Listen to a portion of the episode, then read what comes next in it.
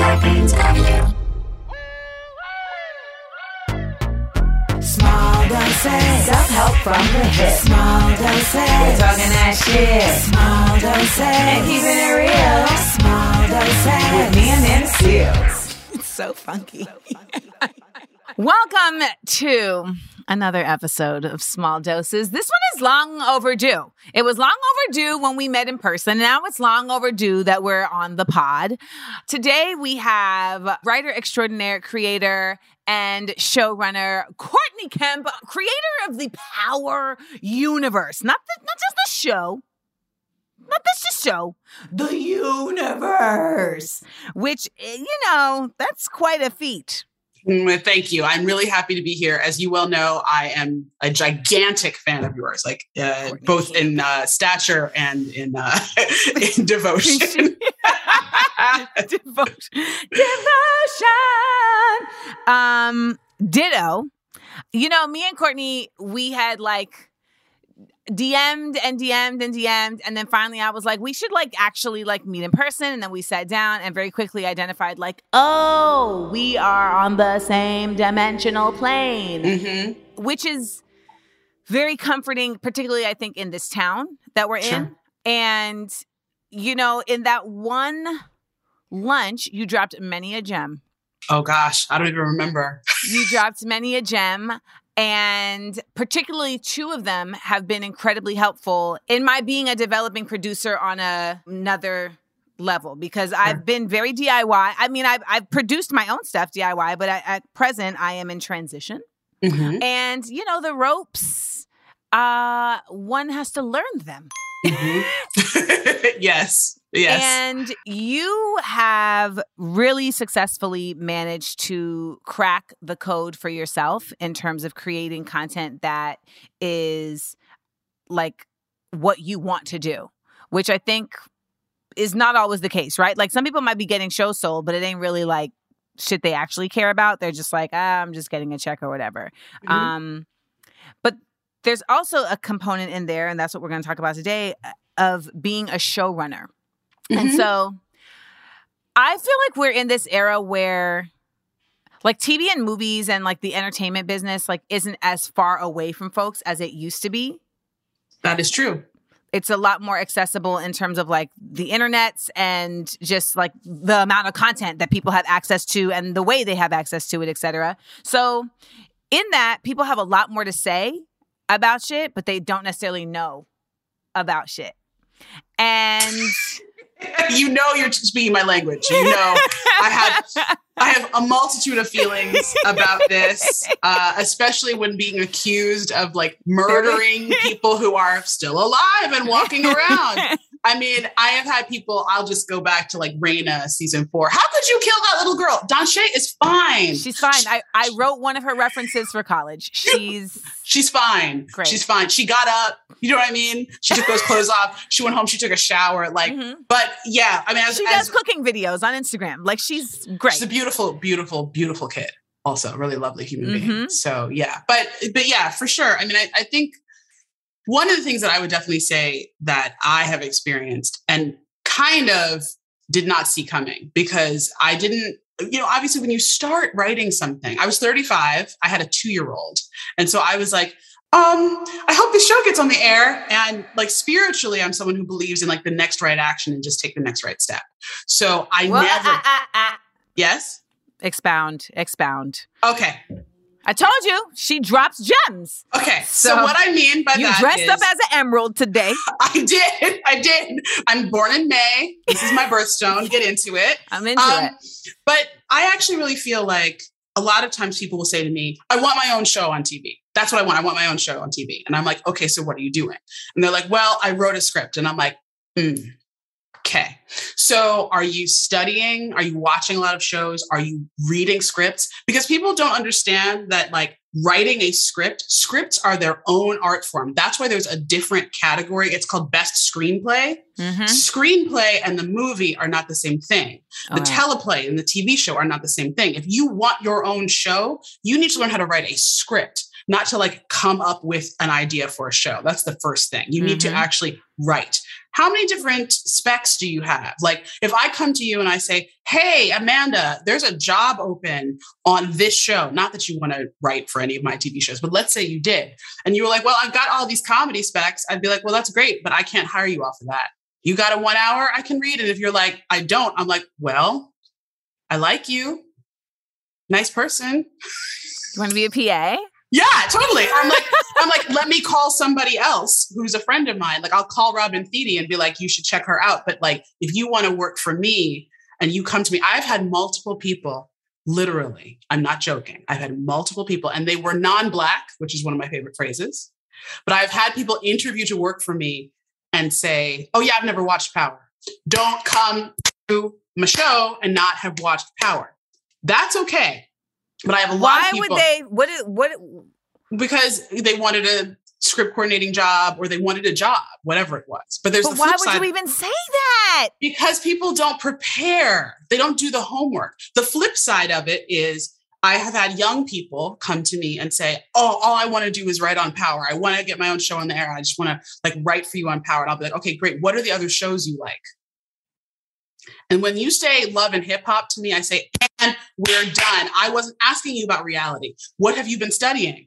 If you don't come to me and say something about The Wire, Homicide, Right. do you know what I mean? Like if you don't understand The, genre. the genre and the history of where we are like i don't i don't want that i want you to love television love it breathe it write it be it and so i say all that to say the next right action what's the next step right now i'm developing a pilot at netflix i'm writing the outline i have index cards i'm putting them into a like i have thumbtacks and i'm putting them into a corkboard just like everybody does basic stuff do you know what i'm saying i'm doing the basic stuff the next right action. Just keep going up the hill. If you say to yourself every day, I want my own TV show, well, I don't know that that's going to happen. But if you say to yourself, I'm going to write a paragraph of this outline today, you will get that done. And then the outline will be done. And then the script will be done. And then you'll be closer to your goal. That's what I mean. I needed to hear that today. I'm glad I was helpful. I uh I do try. I needed to hear that today, Courtney Kemp. Pastor Kemp.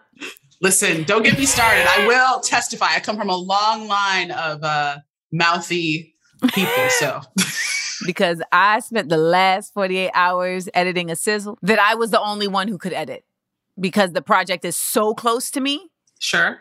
that I had to, like, I've lived it, so I had to edit it. Right. Sure. And you finish it, and I'm like, damn, I put so much into this sizzle. I felt like I did the show. and then I had to be like, bitch, you didn't do the, go- the show ain't sold yet. No, no. But you took But the right you took action. the yeah. right action. Listen, and this is the thing, and the sizzle's done, and it's what you want it to be. Because there's nothing worse than also skipping steps and then realizing, oh snap, that did not work out. And I always tell people, you cannot skip steps, but you can speed them up. Yes, you can. And you also have to not be a complete asshole motherfucker, you know, dick stain while you're working your way up because you will not, it's not cool. like when you, yes, yes. Okay, Be first of all, that preach. Be nice I to people you you meet your way up because you will meet them on your way down. Yes, that is true. But the other thing is, and you aren't going to be nice to everybody. There are a lot of people out there who are like, fuck Courtney. And I'm like, I understand. I'm so sorry. but but what I mean is if you have a goal and you say every day, the goal is the most important thing. And then I will turn to my family or I will love my kids later. I will love my spouse later. I will love, you know, other people later. I will be present in my other relationships later. You may end up with that success, but it will be empty. There will be no one to call when good things happen. So you just need to keep that in mind too. That like the reason the steps are small sometimes is that you also You have need to, to, like make room. yeah, you might need to, you know, have sex, make a sandwich. I mean, like under my titties is sweaty right now because I had to take the 15 minutes between the last thing I did and this podcast to go run with my dog. Like to go run Jordy around. And Yes. now and now he's here conked out because we ran. yes, but good for you. And so then you have energy, and like it's for the next thing. And like I just, I don't know. It's so it's that's something that has shifted since I became a showrunner. is that I realized that Hmm. putting my all into the shows actually is not what's best for me as a person, as a human. And let me tell you, I mean, not let me tell you, but audience, like the job of a showrunner, as you will hear over the course of this conversation, oftentimes the expectation is that this is all you're going to do and this is all that matters and that, you know, this is the pinnacle of your existence. And I always tell people when we're in TV, this is PR, not ER. No one's going to die. We like to call it in my house entertainment emergency. What's an enter- like? It's not an emergency; it's an entertainment emergency. Do you know what I'm saying? It's an entertainment emergency. So the it's like. So it's like, but I left word. So what? Like, and it's not, it's, I mean, I, I got great advice um, years ago from Glenn Mazzara, amazing, excellent showrunner. And he said that it's not a crisis unless a person, you can't shoot. There's no such thing as a crisis unless you literally can't roll camera. And it's so smart.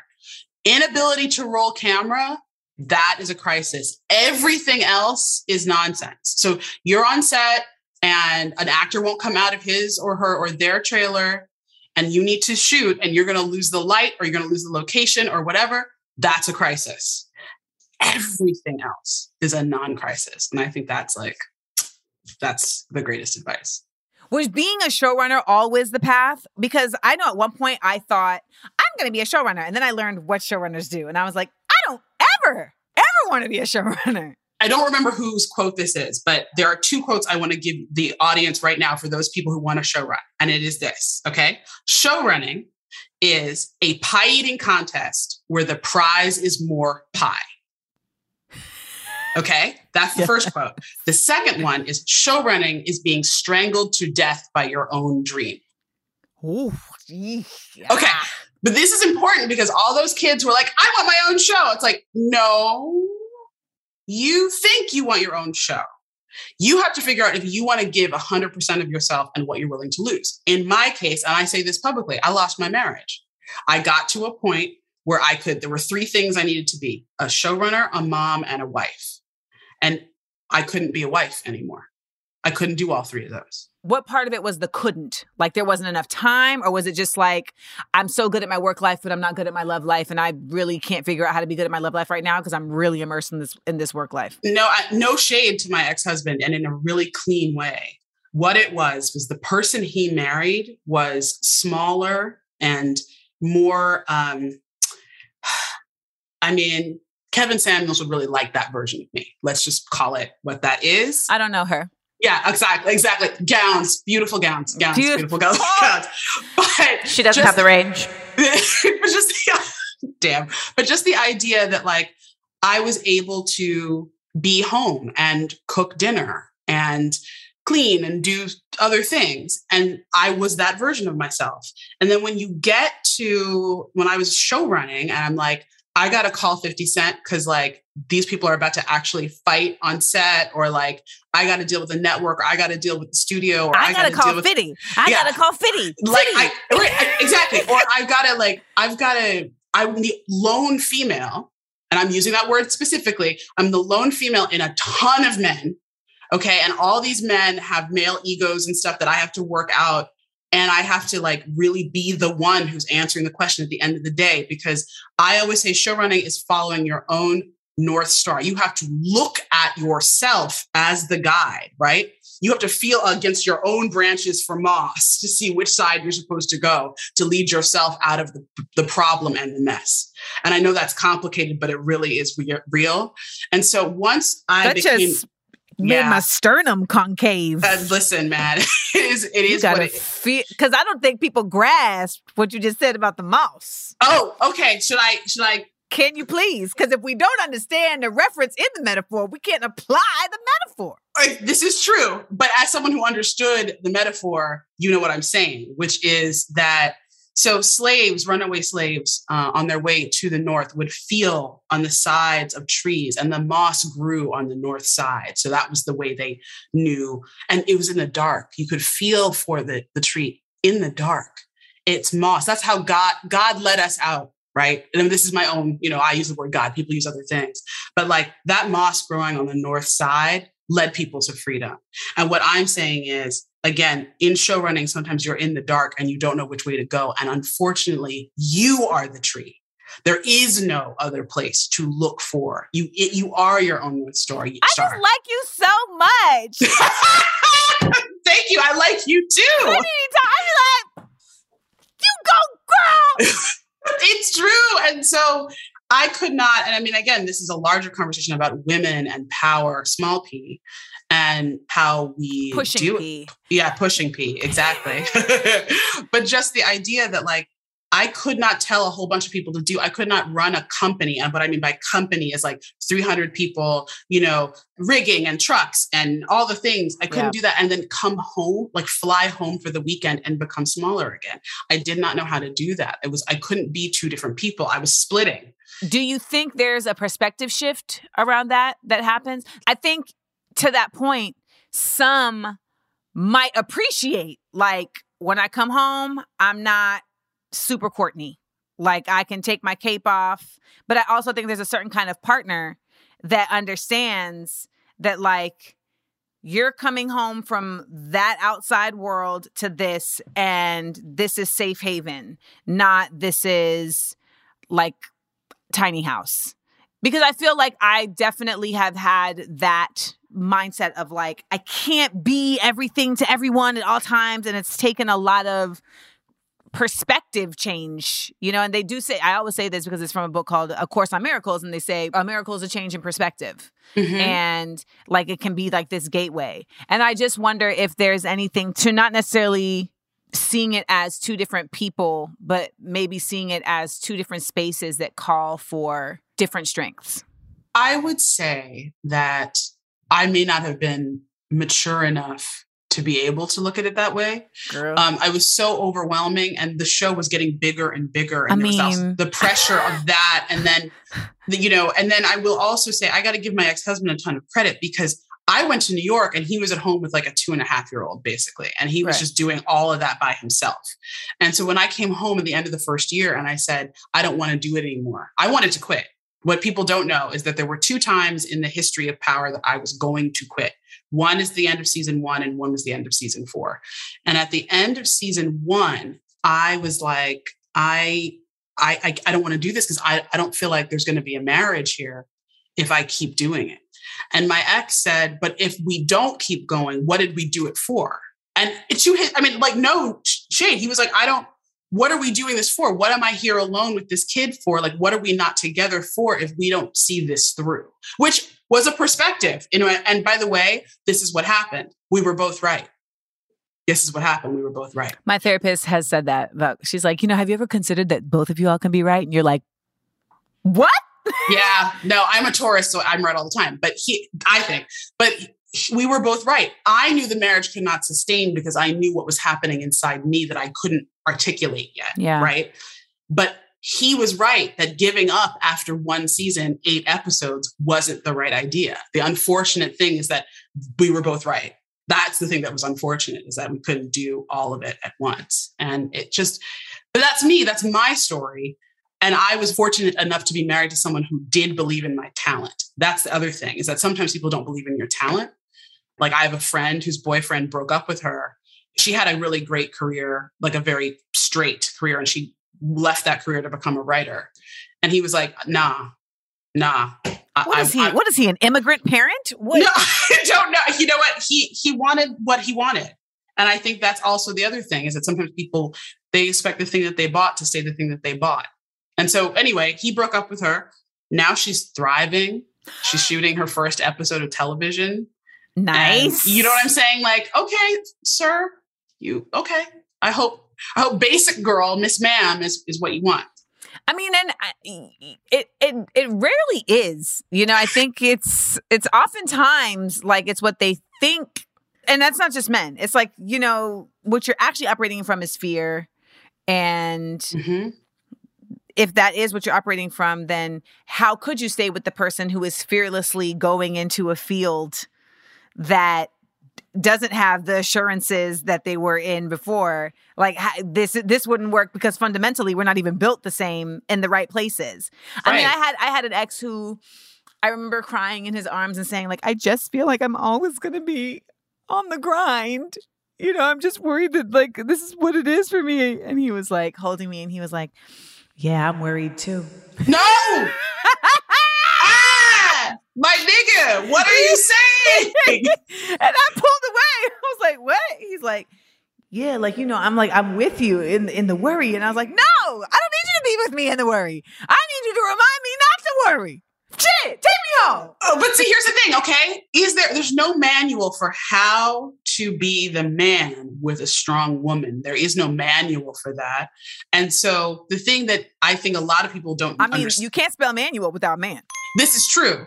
Um, a lot of times it's woe manual in real life because we read them and they don't. They're like, I know how to put this together. No, you don't. No, you, know don't. what? That's why let me they. just let me just take a moment to shout out my man because when we got back together, I was like, "Do you read? Like, do you read?" And he was like, "Manuals." and I was like, "What do you mean?" He's like, this is elevated. yeah, I read manuals, you know, about things. And like he takes really good iPhone pictures, and I was like, "How did you? How, why the fuck do you know how to take really good iPhone pics?" He's like, "Cause I bought a book called How to Take Good Pics, and I read it." I love him. I love him. Does he have a clone? This is what I'm talking about. but but like okay but see this is what i'm saying though this is like real talk what uh and again just speaking in a very heteronormative like Yeah. terribly boring bullshit ass straight way but i do feel like a lot of women that i talk to who have big jobs or big careers Mhm. at the end of the day they're just as frightened as women who work anywhere else they're just as worried about their careers as women who work anywhere else. And they have the the, the more like the um holding up the whole family thing on their back. And at the end of the day they do want somebody to hold them and tell them it's going to be okay. Like literally it takes you it's not money it's not a car. I don't It's need you to give me it's just emotional support. It's just literally can you just listen and care? And i think a lot of times men don't get told that. They aren't instructed about that. Fair. like their dad doesn't tell them their older Yes. brothers don't tell them like people don't tell them that that's the key and in fact what happens is they meet the specific woman and then over time she teaches them that that is what she wants but the reality is most women just want to be told at the end of the day it's going to be cool baby it's going to be cool It's gonna be okay. it's gonna be okay. You got it. You got it. And You if you don't, you don't got it. We got it. We got it. Yeah.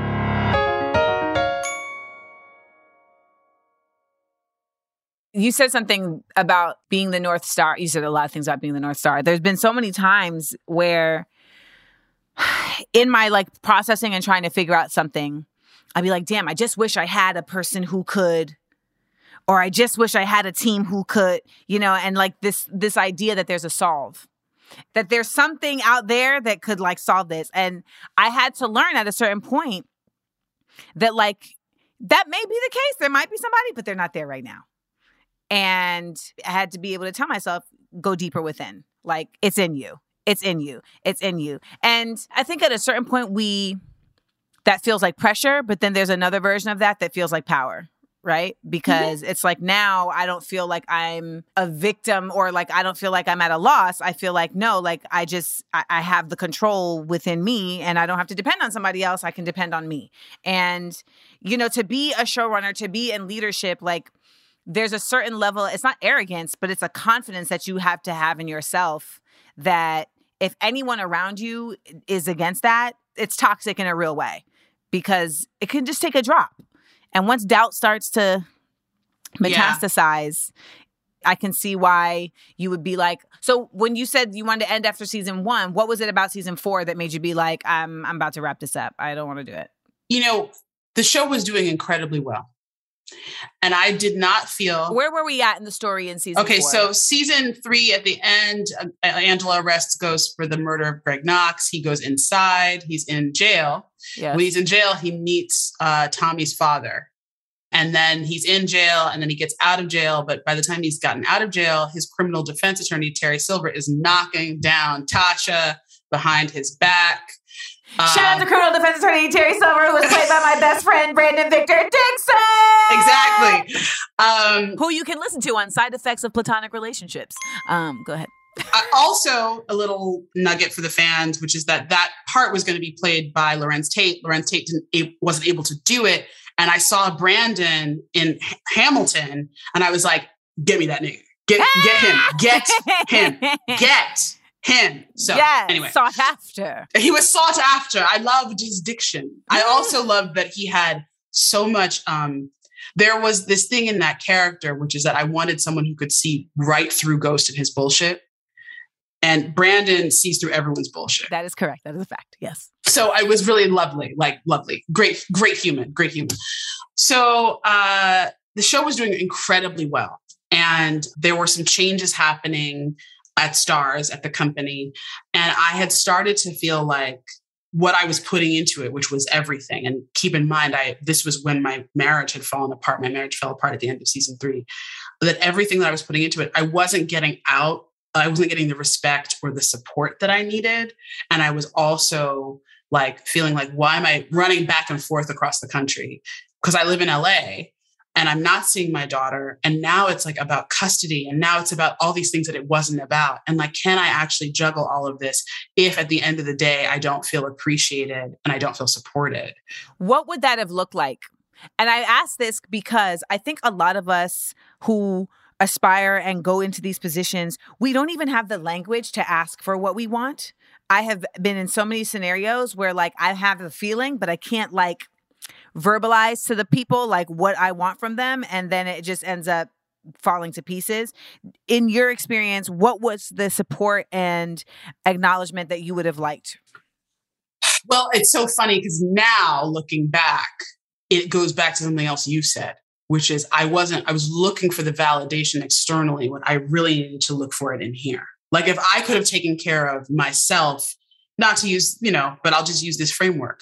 My little girl, my inner little girl is always looking for an A, a pat on the back, an extra hug. Yes, Courtney, you did it right. That's why we like each other. We're the same Yeah. person. Okay, right. So that little girl inside me is like, please, please tell me I'm a good, I did a good job. I did a good job. Is there extra credit? Is there extra credit? Is there a way I can get, I, I want more points. Mm-hmm. And this comes from the fact that when I was a kid, I would come home and if I got a 92, my mother would say, where are the other eight points? Where are the other eight points? And if I brought home a B plus, it was like a punishment. Right. So My dad came to my play and said, if I knew you only had that many lines, I wouldn't have come. So, high Okay. five. Okay, okay. To I see you that and I raise you. I was a singer. I was a singer all the way through school. And my father did not come to my final concert as a senior in high school because he said, I would be embarrassed if you messed up. I see that and I raise you. Yes, yes. I sang at my graduation. you have a beautiful voice. Thank you, Courtney Kemp. I sang at my graduation and we were sitting on stage, and my friend Michael was like, Is that your dad? Because they said, all family rise. And my dad had arrived at my graduation, unbeknownst to me, and was standing next to my mother. And then after my graduation, when I went outside to see my mother, my father had left. Yo. And that's it for today's. my trauma, your trauma. My trauma, your trauma. exactly. That was the that was the draw for Uno in this particular round. Because like I got some other shit, but I don't want to say it publicly. But later, let's do this shit. But Yes. yes. But yes, okay. So that's what I'm saying to you is like, why was it season four? Because the validation from being married, marital privilege, which no one talks about, right? The marital privilege of being Courtney Kemp my Agboh, husband. My, my husband, husband. my, not just my husband, my black, you know, super My smart attorney Yep. husband. But losing that, then after that, kind of, okay, fine, I'm just going to be about my work, the relearning of who I was, realizing that because I'd been in that relationship for 20 years. We started dating when I was 18, that I actually was really still 19 in a lot of ways and learning how to grow up. So, all of those things together, and not having learned what I've learned now, which is that I don't need external validation in that way. I need to actually validate myself. I need to love myself. I need to be able to check in with myself into the, the little part of me that says, Oh my God, did I do okay? That there's a part of me now that can say, Yes, you did. you got it. You got That's it. what that's where I'm at. I'm really working on the yes you did, you got it part of me. Absolutely. And then when you stop wanting it from outside, two things happen. One, we stop wanting it from outside. Now you are free to ask for what you actually want in terms of compensation because you're not looking for the compensation to mean validation. You're looking for the compensation. Now you can ask for what you want because you don't have to be afraid that they're going to think you're asking for too much, uppity negress, blah, blah, blah. Because you're like, no, I'm worth what I'm worth. But it's not, I ask for what I'm worth. It's, I ask for what I'm worth. And if you don't have it, I can just not do it. And if you don't have it, I can just not do it. Right? Suzanne de Passe told me the most powerful thing you have in Hollywood is no. Yes. This is true. This is true. That's in life, though. I feel like just being free to say no without disappointing others and yourself is like the most liberating shit ever. Check marks across the board. I agree. I will also say that I think that no, the word no, and the way you have to say no, it is a measure of music. And what it is, Hmm. is the no is a half note.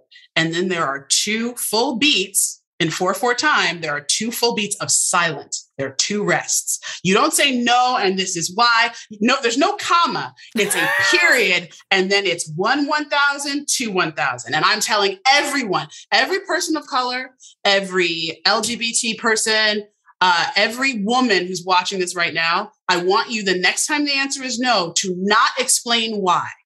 No. One 1,000, two 1,000. Wait. Wait for what happens when you just said no, period. No. No. And the thing is, if you say no, there's no exclamation point. This is the key. You don't come, no. Exactly. You just said that. no. Mm-mm. And then you wait while everyone stares at you because you are from a group that's not in power, right? Right. You are from, you're so you're supposed to explain yourself or at least say, well, but I could have done it. You're supposed to serve. Yes. But what if the answer is just no? No. I, I said one of the biggest no's of my career not too long ago. And it was so freeing Hmm. because I had said in the months prior to it, I'm going to say no. if this doesn't change, I'm going to say no. If this doesn't change, I'm going to say no. Y- y'all need to change this or it's going to be, y'all need to do this or, and then I realized I kept asking people to do stuff and they were not going to do it and they didn't care. So Right. then when I said no, I didn't have to explain because I had asked for what I wanted. I'd been clear about what I needed and they had chosen freely not to provide. So, no. Deuces. I want that to be your driver's license photo. Like, just- Deuces. so, refresh my memory. How many seasons of Power have there been? Seven? There were six. There were six Six. seasons, but the six Six the- was in two, though, right? six was in two. Yeah. Mhm. Okay. One note I want to just say is I don't know how y'all survived so many night shoots. My God, for, for those listening, night shoots are brutal because it's the night shift, but it's not, you know, a lot of jobs, the night shift is the more chill shift. You know, like people take the night shift because it's like it's kind of it's it's it's lighter. Not when you're shooting. You're Mm-mm. you're just as on. It's just at night Yeah. And 5.30 can't come fast enough and the thing about a night shoot though is you're like we're, we're- the sun it's just the sun we're, we're, we're fighting the sun Mhm. and the ener- like i just we had to shoot a night shoot for a coachella scene for insecure and we had to be dressed like we were at coachella but it was 47 degrees Mhm. and we were in a field and there were tarantulas in the field by the way Nope. Okay.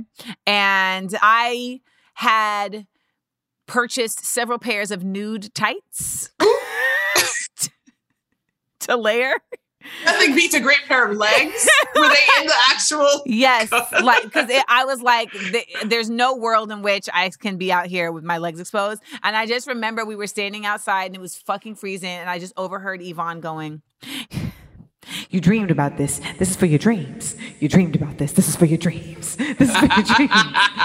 it was insane. So I, whenever I watch Power, I just think to myself, like, damn, another motherfucking night shoot. God damn, these, these people is committed to this shit happening at night because it's moving in darkness. I mean, it's it's hard to sell drugs at 9 a.m. You know what I'm saying? It's not it's not as easy. I, what I will say though, and I need to say, is that Joseph Sikora, who plays Tommy, I'm pretty sure that he was outside for most of the run of power. Like, Yeah. I'm not sure how many indoor scenes he really ever had. That poor man was outside all the time because he was selling drugs, killing people, Yeah. driving over people's bodies. Like, he was, I mean, you got to give it to Joe. And then Force, when people watch Force, because it's coming out uh, this Sunday, Yep. like Force is at night too, and Chicago is cold as fuck. And like Joe is from Chicago, so like I guess maybe he was more used to it, but it is oh Bro. Oh, I gotta give him, I have to give him all the props. And I would, I will tell you guys just a funny story. So I had an actor on the show who it was cold one night and they had a scene with Joe. And they were like, I can't take it. I can't take it. This is too cold. And I was like, this nigga's been out here for the last three nights. Like, you're gonna have to get through this scene. You're gonna have to get through this scene, and you're gonna have to get through his coverage and your coverage, and you're gonna have to not say anything because he was outside last night and the night before and the night before. Never complained. Joseph Sikora never complained once about the cold. He's also a white man.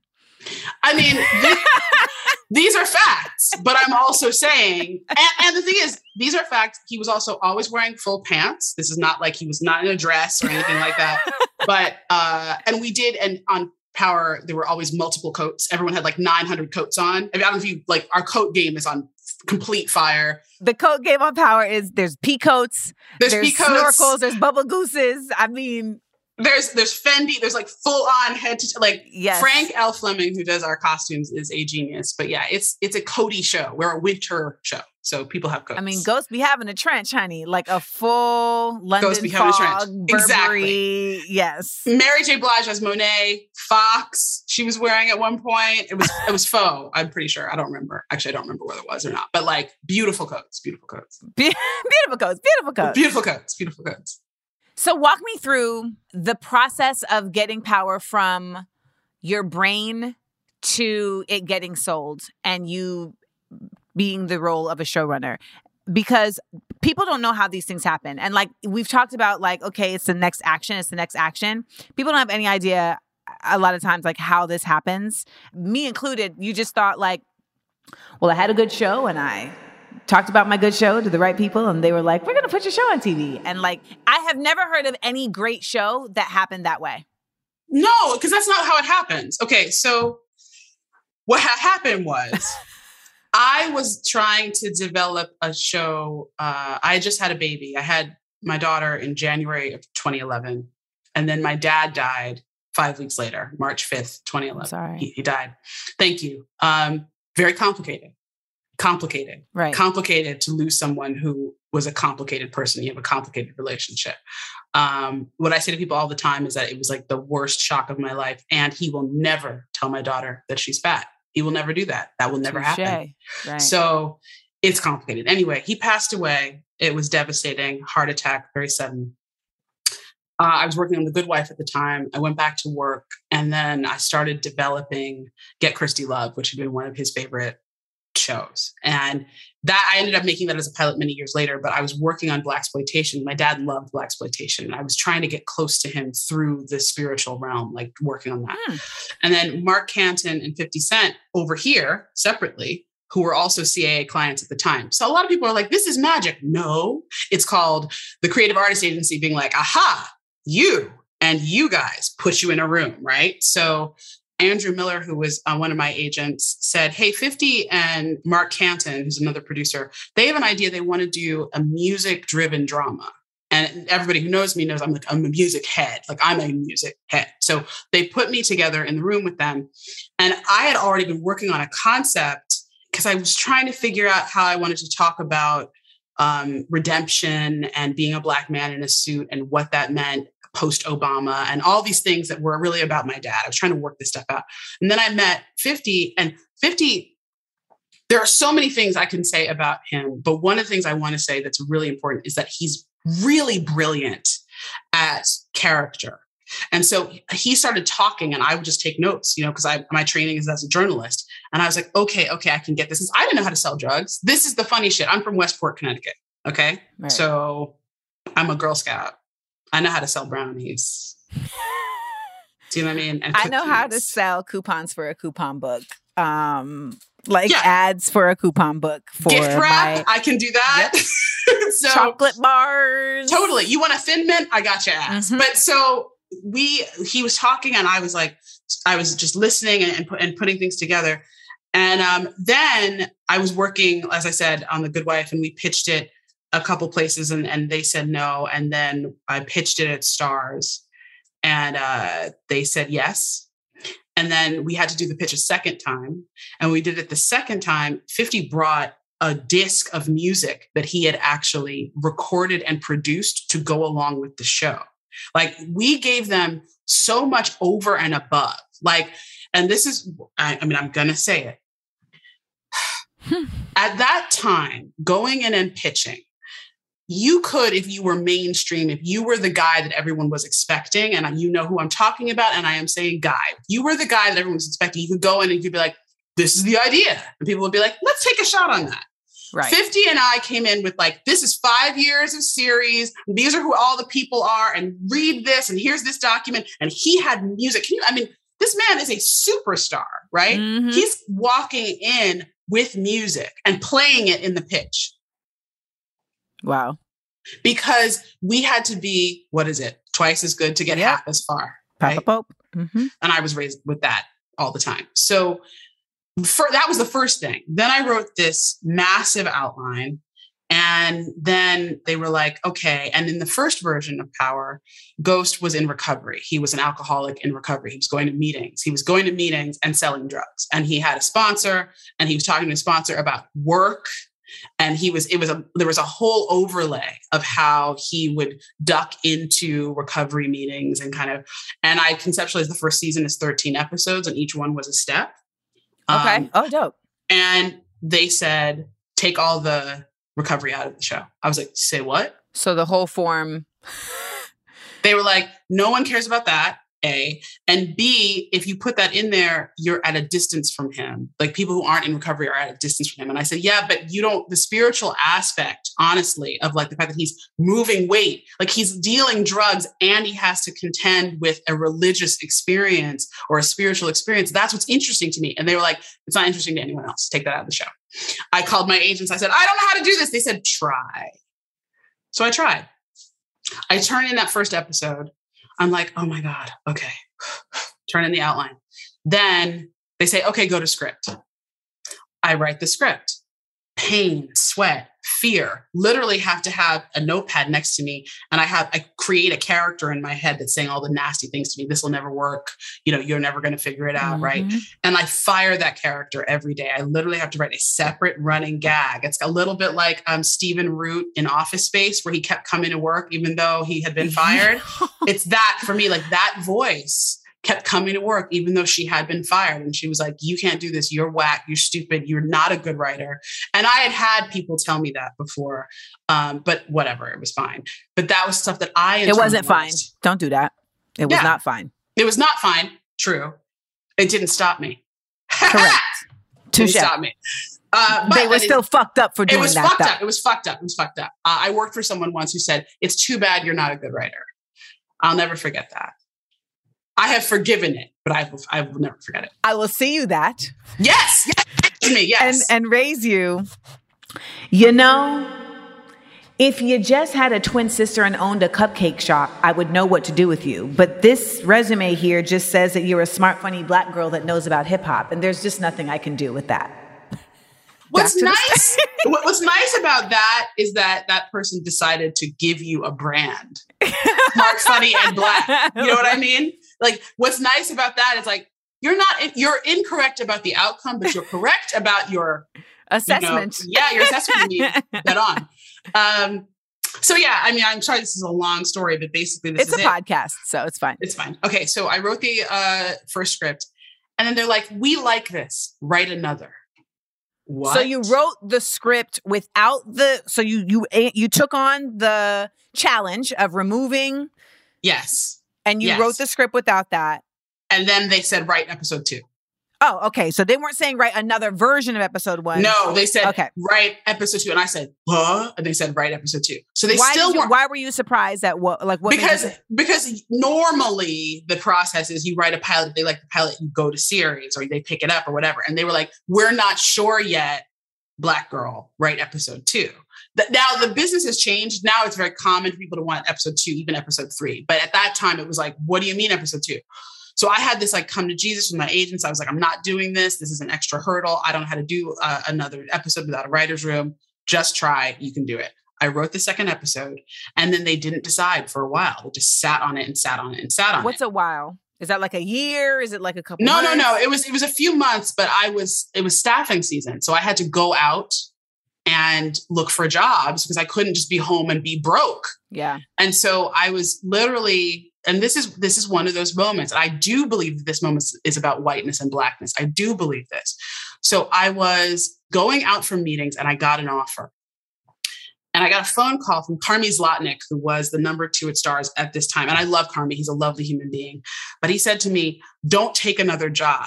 And I said, Carmi, I can't not take another job. You guys either have to say yes or you have to understand that I'm going to take another job. Yeah. Like it's not about I can wait.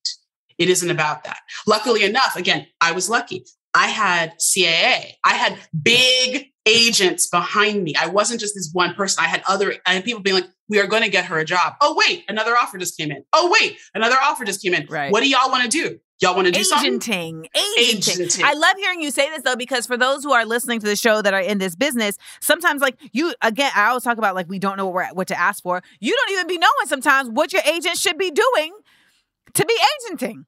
Correct. And my agents were agenting the shit out of this. They were like, what? Oh, you know what? You know what? Actually, we got to call you back because that's, oh, wait, sorry. That's Greg. That's Greg Berlanti on the other line. Oh, he has it up. Hold on, hold on. Hey, Greg, hold on. What? What? You guys gonna do it? You gonna, what? Oh, you okay, great. We'll let her know. Like literally, it was that though. I was about to take another job and I, and they were like, They okay, made you a valuable commodity to these people. Right. And then this is the thing that breaks it down even more, which is that it's this thing about you're black and you're untested. And so they don't know I was black and a woman and 35. And back when, I mean, it doesn't feel like it's that long ago to you guys, but this is back in the in 2012, 2013. Every young person got a white male showrunner attached. So it was like it would be your voice. It's your show. You're the creator, but there's a showrunner that's attached to you. They didn't do that to me at Starz. God bless the people at Starz. I got to run my own show. And the reason I got to run my own show is that the characters were black and Latino, other than Tommy. They didn't know how anyone else was going to They write They couldn't it. even justify it. they couldn't even figure it out. They couldn't figure out who to put in that role. Right. So did you know that you wanted to be a showrunner? Or did it just land in your lap and you were like, I'll take it on? No, what what what happened was I I worked for some really great showrunners. I worked for Greg, Greg Berlanti. I worked for Robert and Michelle King. I have to give them a lot of credit. Yvette Lee Bowser, who created uh, Yeah, Living Single. Like- right. I had a lot of people in my life who were mentoring me and telling me these things. And that's one of the things that I also want to stress to people who are watching who are young. Hopefully, you reach out to a person of color and they help you.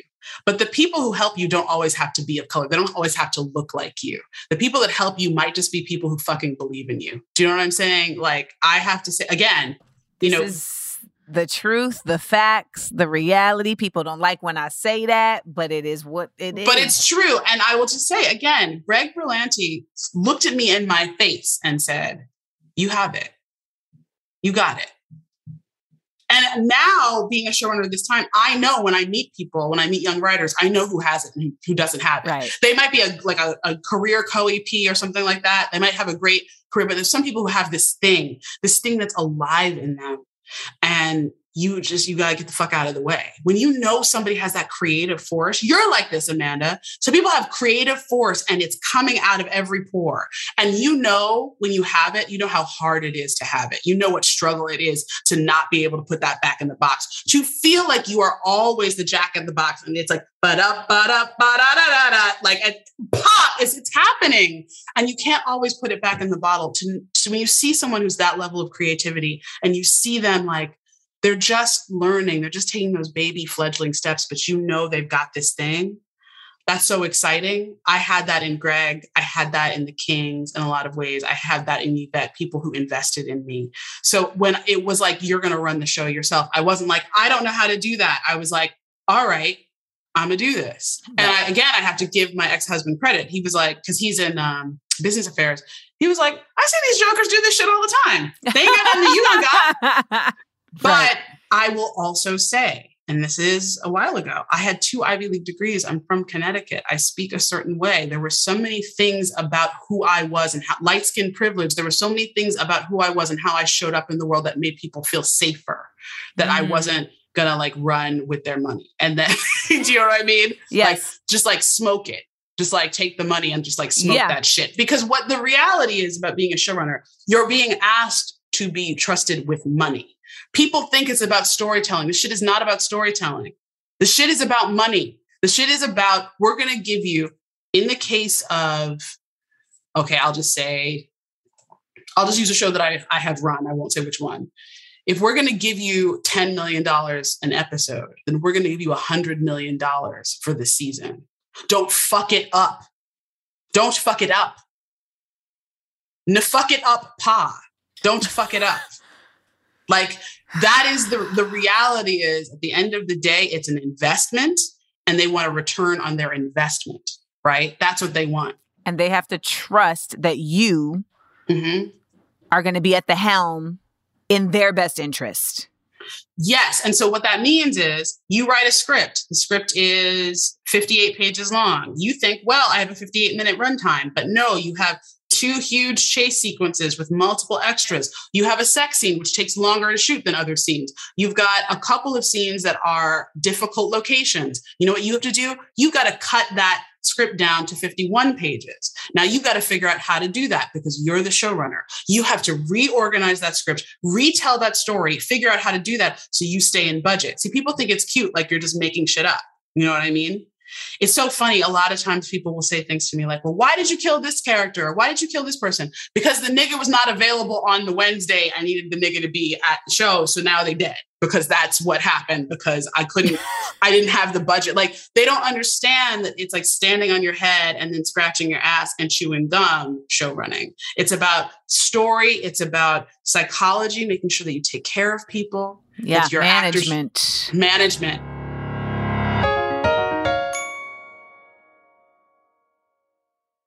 You were about to say with actors before I cut you off.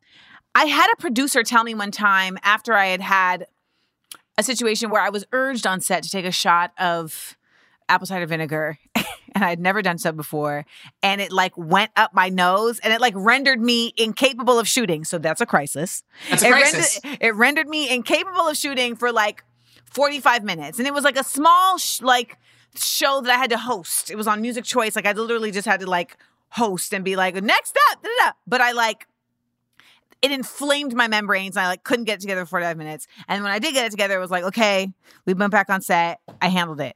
And later, one of the people in charge said to me, you know, my job as a producer is not to baby you. My job is to get a show done. And she was like, that day, you really were expecting us to like look after you in a way and it wasn't what we should have been expected to do. And I carried that with me for a while, thinking because she was a senior to me. So I carried that with me for a while.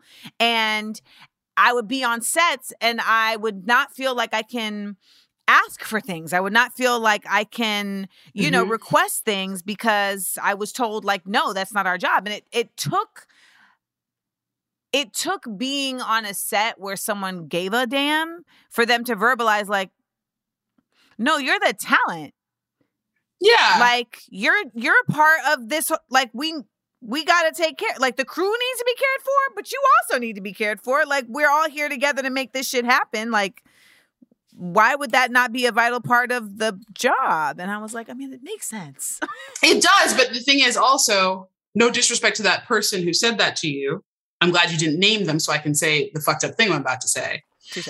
That's why he, she, they were working at Music Choice because they didn't understand talent. So, like, that's why they were doing if they i mean i don't know what their admissions were and i'm not no hate to music choice at all but what i'm saying is if you want if you're producing and ultimately what you want to do is get that emmy or get whatever that is like if you're going to treat your talent like shit if you're going to say something like that to someone after the fact when they have like a you know a natural biological reaction that they can't control. See there is I'm not something having I'm not having a tantrum. no, and that's what I'm saying. It's like if you're like broke up with your boyfriend and you're crying so hard you can't come to set. Okay, yeah, you know what, bitch? Listen, you can cry on your other t- on your own time. I would never even say it that way, but I will tell you, I have had actors who in whose entire lives were falling apart outside of set, whose lives were falling apart, who came to set and hit their mark and knew their lines and gave a performance because it is a profession. My job is to then go into the dressing room and say, Are you good? Mm-hmm. Because you just gave me that performance. Are you good? I don't, I, or before the performance, go in and say, Are you okay? One thing that I will definitely say is that some of the parts that I write, I've learned this because I've been told by actors, some of the parts I write are really hard to play. Yes, that was what I was about to say that. They're really hard. And when you play them, if you do it properly, it can fuck with you.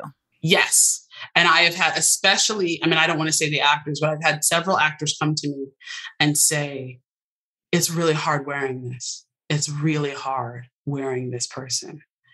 And I'm like, that's a violence I'm doing to you that I don't even know about. Cause I'm just like, interior, of your apartment. Do you know I mean? I'm like, hee, hee, hee, hee, hee, you shoot someone. And it's like, but you just made me murder like nine people. Like, Well, it's real. I mean, you know, even when it's it's something for directors to know too, right? Because it's like, don't make me do this scene over and over again if I don't have to. Like. I mean, I remember when I was doing um the scene in, at the end of season four of Insecure where Tiffany is in the hotel room and they're like looking for her the whole time and she's like having a postpartum breakdown and Derek comes and I had to cry. And it's like a very somber scene. And Prentice came and was like, You you good? You good? And I was like, nigga, I was acting. Of course I'm good.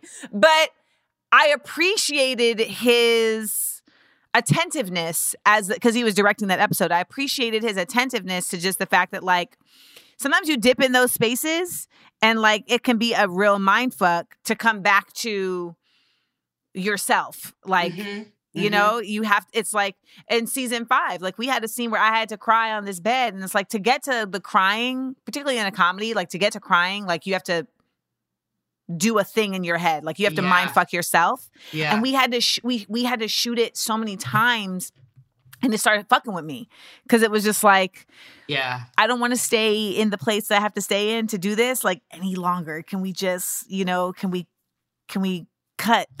can we, do we get coverage? Did we get the coverage? Did we get the coverage? And Yeah. we got it. But it's, it's a consciousness that I feel like a lot of people may not have about the person who's on camera.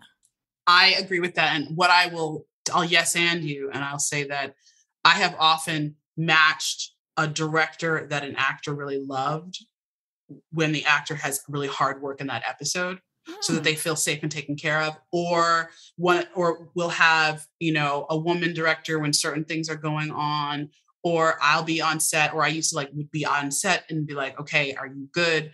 And i often would share and disclose where this thing was coming from in my life. I've written a lot hmm. about my relationships. I've written a lot about my family. It doesn't look like my family because it's played by other people and nobody's names are herbert and dolores right? Everybody's names are ghost and tasha and Angela and whatever. But I've written about a lot of experiences that I've gone through. So I would be able to go to set and be like, listen, I'm crying with you. There is a scene between Ghost and Hmm. Tasha in the series finale where he's fighting with her and he's saying, she says he's a monster. And he says, I didn't kill a single mom. And she says, Did you ever love me? Did you ever really love me? And I think that there's a lot of things when a marriage falls apart where that's a real thing that people want to ask and never get to ask, right? They never get to find that out. And let me just say, you wrote the shit out of them final episodes. It didn't. Thank you. that doesn't always. That's not always how it go. The reason Power ended when it ended is that I didn't want to write a bad show and I was out of story for that. I was done with ghost mm. story. With people, I mean, nobody likes this, so I'll get a, a bunch more hate.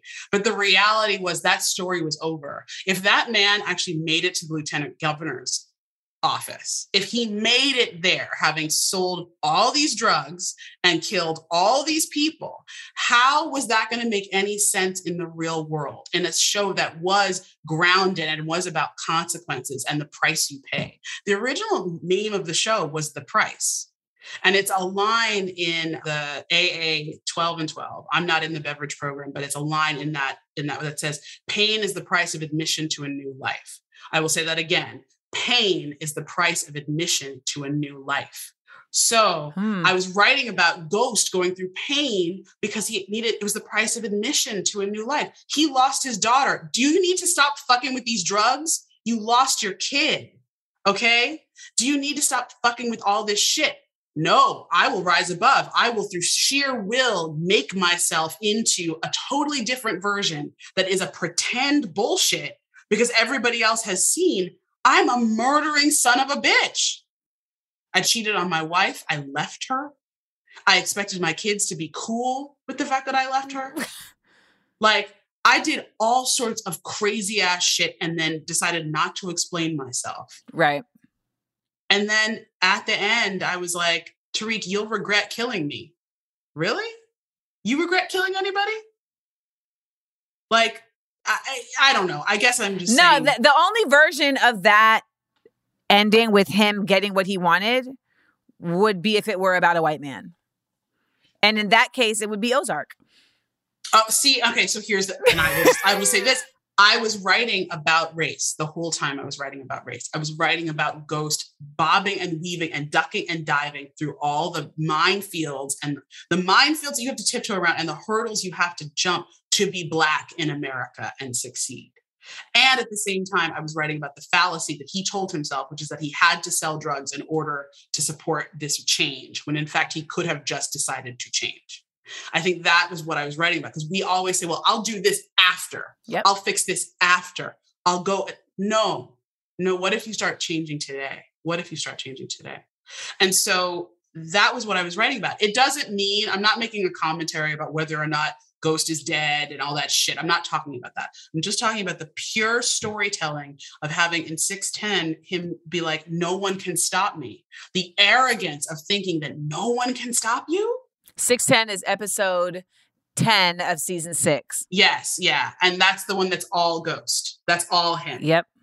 And Omari fucking shredded that performance. He shredded it. He burned it. He murdered it. He killed it in the field. You know what I mean? He- Mhm. he- and it was just, you know, it was Ghost at his most beautiful and his most powerful and at his most brutal and angry. Remember, this Right. is the episodes where he slams Tariq up on, you know, onto the table and he's like, you little motherfucker, you're going to turn yourself in. Like, remember, this is who this was. His desire to make it, to finish the job, to get his plan checked off, it made him abuse the people he loved.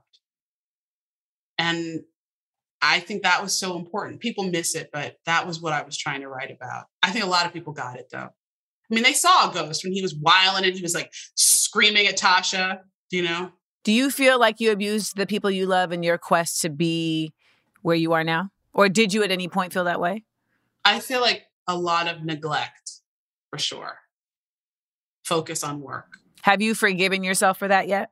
Um, yeah, because I, I made a living amends to myself and I've shifted. You know what I mean? There's a lot of nights that I play a lot of games of Uno or Catan. Do you know what I'm saying? Yes. Or Monopoly. And I am a motherfucker when I play Monopoly for sure. But like, Don't be like Will Smith. Will Smith talks about how playing Monopoly in his book. He talks about how he was playing Monopoly and ruined his whole marriage playing Monopoly, and all the kids was like, "We playing for love. Why are you playing for Boardwalk?"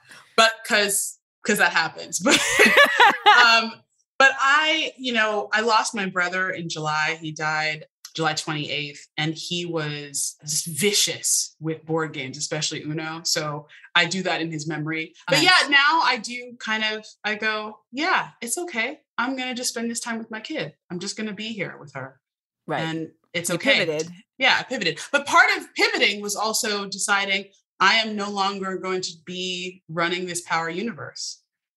Like those last two years, 2020 and 2021, nah, nah, mm-mm. Trying to get three shows up and mounted during a pandemic, I was not my best self. One, I was falling apart. I don't think any of us were our best selves. And I kept saying all the time, well, I'm grateful to be working because there were so many people out of work. Yeah. I'm grateful to be working. I kept saying that. I'm grateful to be working. And I think I was so focused on trying to be grateful to be working. And I was working myself into a fine powder and the level of stress from my kid being in remote school. My mother is 78. So they were like, "Oh, black people are dying every day." Yeah, And yeah. I was like, uh, "You have to stay in the house, and I'm not going to breathe anywhere near you." I, when my I got the first shot in my mother's arm, I cried in the parking lot because I had been so afraid she was going to die because so many older black people were dying, so many of them. So the pandemic made me totally nuts, and I'm trying to get Ghost on the air, and I'm trying to get at that time I was trying to get Influence on the air. I was trying to get Force on the air. I was trying to get Raising Kanan on the air, and it was like, oh, I can't do this anymore because I don't want to die. Because I don't want to die. because I don't want to die. I don't want to die. Like, and it, no television show is worth your death. You know, I passed out on set. What? Ghost, Ghost season one, I passed out on set. Ghost season four, I had to uh, get an iron IV because I had lost. I was my body had stopped making enough blood. Amanda, and I, I'm not trying to be dramatic. What I'm saying is this job, if you go, if you believe in grind culture and you subscribe to grind culture and you decide the most important thing is that, like some, it's like, no, it's not the most important thing. The most important thing is being here for my kid. You know, that's the most important thing. Being here for my kid. I just love hearing these epiphanies because I feel like our generation, like it's taken us to our 40s to get there. And I hope for the younger folks, like they arrive sooner, you know? I, I would say that some of the younger folks are like, but I showed up. Well, that's another podcast, Courtney. I mean, that's a whole other the side effects of yeah. There's it's a very extreme counter to this grind culture, right? Yes. Which is, I'm here, so why isn't everything be bestowed upon me? And I will say, this is why sometimes when people say to me, I want my own show, I'm like, no, you don't. Mm. Because you want to go home at 3 p.m. Because you want that if you don't feel like showing up today, you don't have to show up today. Correct. You want, if Ray Ray and TT and Naja are going away for the weekend, you want to be able to go with them. And so if that's what you want, you don't want your own TV show. And that's okay. The thing is, if you don't subscribe to grind culture, you can say, I think that weekend away is important for your journey. Enjoy the crystals, enjoy all the things y'all are going to do, smoke as much as you want. Mhm. But just know having your own show on the air is not part of your plan. That's not your plan. You know, your plan is I'm going to do what I feel like doing. And that's a different situation. we haven't talked about that separately. Uh, just like we haven't talked about men or dating or.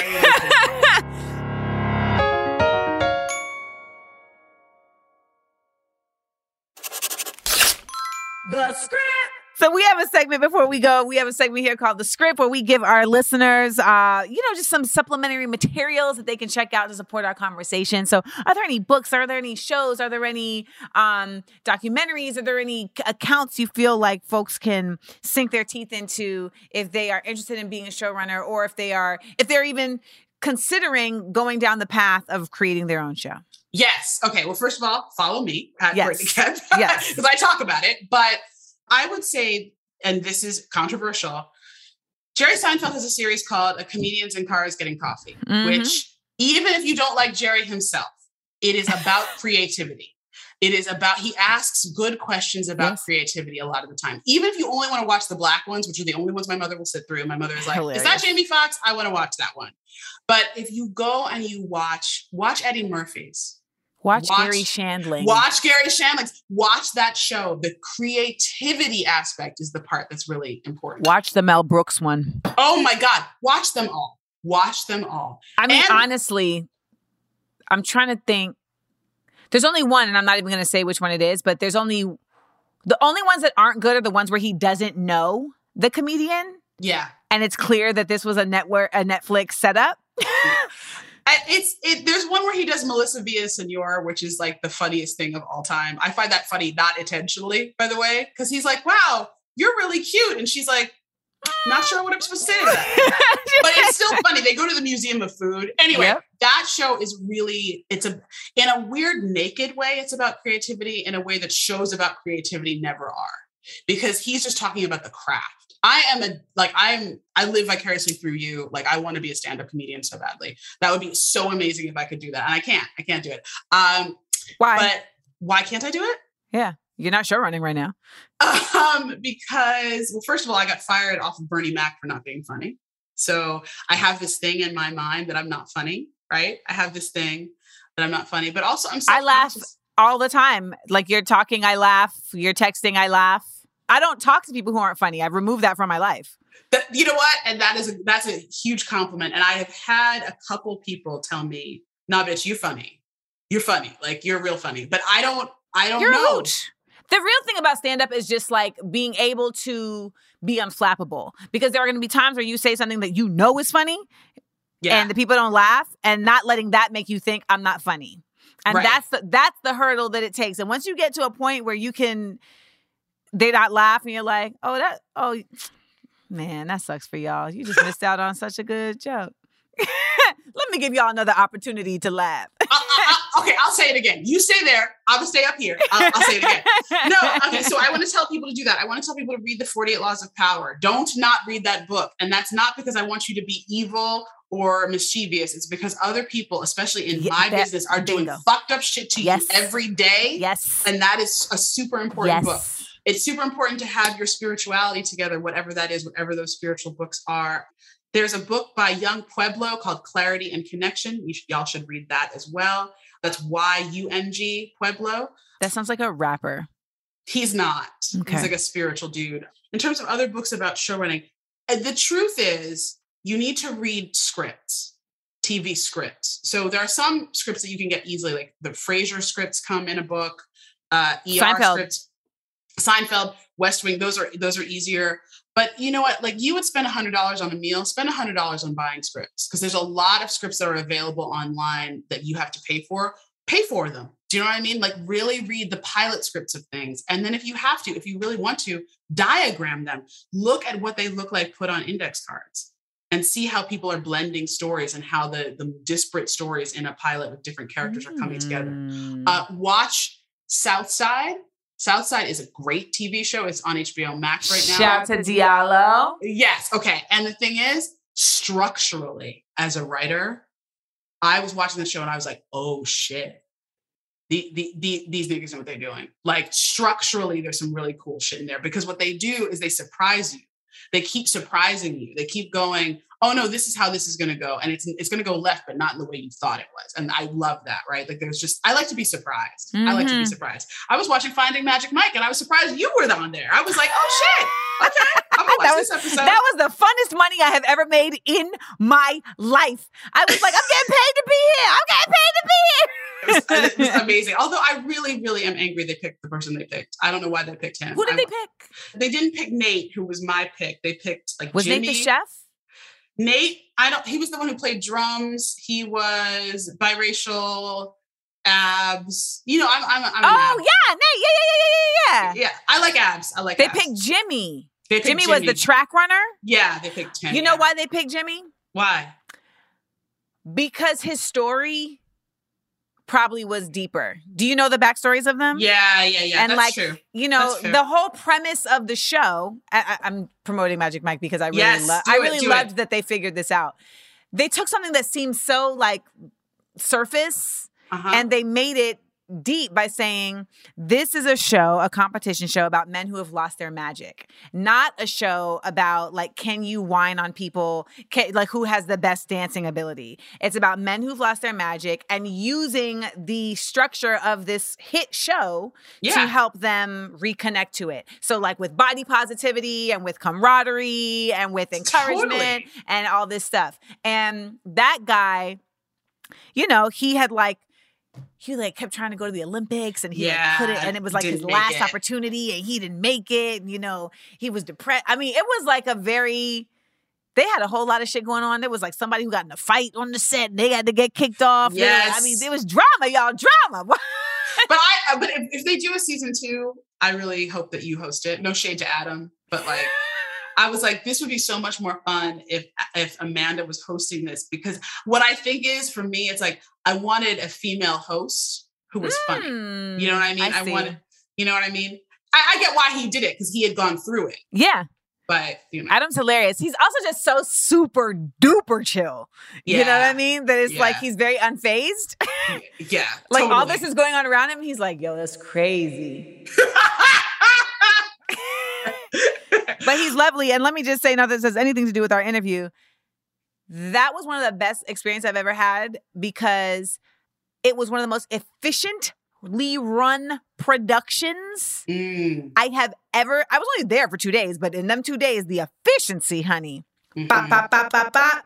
and everybody just had an energy of like positivity. Like it, it and i don't want to say that it was like like hey guys! Like it wasn't mickey. It was just everyone was like happy to be there.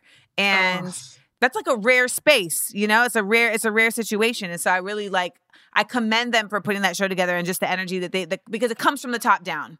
Yes. And I want to just say something off of that actually. And I don't know if you're going to use this part at all, but if you aspire to be a writer, an actor, a producer, a director, if you aspire to do something in the entertainment business, and right now you're at your day job, Mm-hmm. just remember what it feels like to be at your day job because there are going to be days when you get into this business. And I say when, not if. There are going to be days when you get into this business that you stop being grateful and you start being like, man, crafty is whack today. man, where is my, you know, where's my driver at? You know what I mean? You're going to have those days. And the thing that's important is don't forget your day job. I worked at Barnes and Noble for like a hundred years and I still have my Barnes and Noble name tag because a bitch is not trying to forget. This is what I'm saying. This is, I wish I had it like close by. I don't, but like, this is what I'm saying because I think people can. That's why Dwayne, the Rock Johnson DJ, it's called Seven Bucks Productions because he only had seven bucks. He was down to seven dollars and he was like, okay, I got to turn my life around. And that's what people don't. They see the glamour, they see the glitz, they see all that. They don't understand that like you can never forget where you came from because that's how you stay grounded and in gratitude. The last dose. Thank you, Courtney Kemp, for all that you have shared with us on this podcast, all that you have shared with us on our screens. And I look forward to seeing what what you want to share with us next. And listen, at this point, you don't even got to do anything else. If you were like, you know what? I want to open a scuba shop in Maui in this new phase of my life. like that would be completely acceptable. I will tell you what I really want is to work with you, write you a great part, write you some badass shit to do. I want to be a good mom. I want to create more jobs for people of color. Mhm. I want to create more jobs for women, for LGBT folks. I just want to help everybody get where they need to go. And I'd be a better version of myself. That'd be great. Well, you're on your way. Well, thank you. I hope so. I hope so. I got my my, my flexi rod game is getting better. So. I was like, she put that together. Me and the ah. flexies don't they don't flex. When I use the flexi rod, it's it's a problem. It's really like, why did you? And I always revisit it like it's gonna work this time. this time, it's gonna work. my guess is that with your hair texture, you'd have to actually blow your hair out straight to make it work. You couldn't just do it natural. Even that, it comes out as these like really tight candy curls that Oh, just no. are not. It's not the jazz. not the jazz. Starburns Audio, a podcast, a podcast network.